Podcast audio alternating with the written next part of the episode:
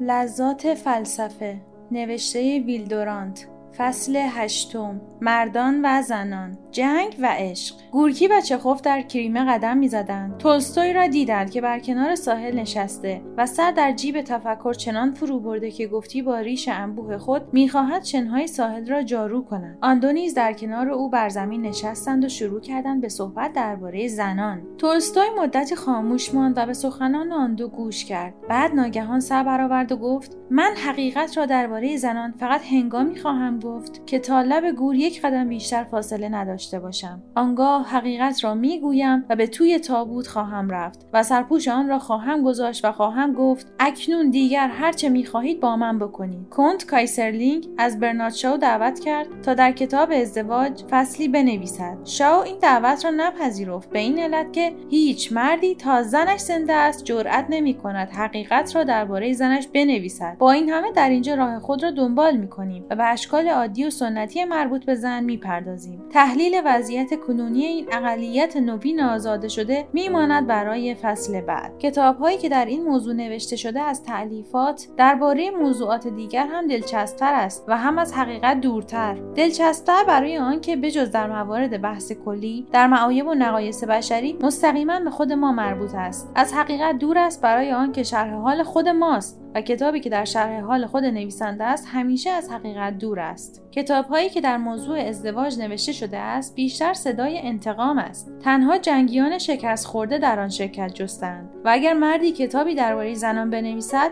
از زبان جراحات و زخمهای خود سخن می‌گوید. این مطلب درباره بعضی از فصلهای کتاب راست نیست. اگر مردی زنی را به دست آورد با او ازدواج می کند در صورتی که با تربیت باشد. و این پیروزی و فتحی است به بهای سنگین. بعد بعد عاقلانه خاموشی میگزیند زیرا این هر دو نمی‌توانند با هم سخن بگویند. اما اگر در این بازی مرد شکست خورد شروع به نوشتن کتاب می کند اگر زنان به جای مردان شکست خورده ای از قبیل شوپنهاور و نیچه که درباره زنان کتاب نوشتهاند روح مردان را تجزیه و تحلیل می‌کردند صادقانه تر می بود زیرا زنان طبیعت انسان را بهتر و دقیقتر از مردان درس خوانده درک و آزمایش کردند اما زنان زرنگتر از آنند که راز خود را در کتابها فاش کنند آنها به این خوشند که دشمنانشان دربارهشان کتاب بنویسند چنان که آرزوی ایوب نیز چنین بود. در این موضوع داوری هر انسان عادی یک طرف است زیرا تنها نیمی از موضوع را می‌داند و شاید هم فقط با جزء کوچکی از موضوع آشنا باشد و این آشنایی همچنان که باید صحیح نباشد. بیطرفی در جنگ خیلی دشوار است و زبونی علم در این موضوع نیز به همین علت است. در این رشته مطالعات سرسری پروفسور سورندایک و یادداشتهایی که با زحمت از آزمایش‌های هوش تهیه شده است حرکت مذبوحانه است که نشانه پیشرفت در آن به سختی نمایان است. مرد آخرین موضوع مطالعه بشری خواهد بود. روانشناسی آخرین علم خواهد بود. آخرین موضوع روانشناسی هم زنان خواهند بود. پس در این موضوع دقت و مراقبت کامل به کار بریم. ما طبیعت انسان را به غرایزی که در بنای آن سهم بسزایی دارند تقسیم خواهیم کرد. این تقسیم گرچه سهل است اما ساختگی است. در هر مورد خواهیم پرسید که چگونه خوی و ذهن زنان با مردان فرق می کند. ما با تعظیم به معتقدان به اصالت رفتار فرض خواهیم کرد که در سرشت انسان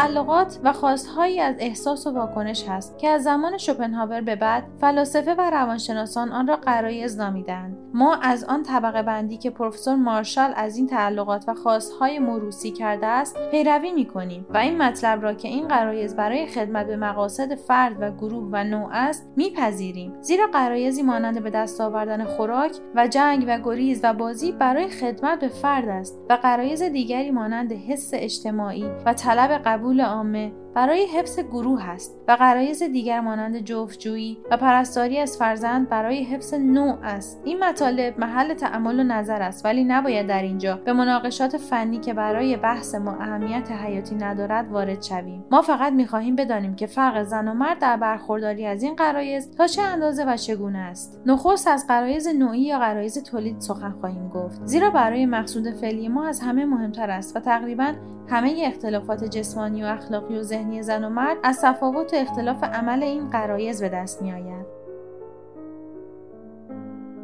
برای ارتباط با ما آیدی صوفی اندرلاین کاپل را در اینستاگرام جستجو کنید.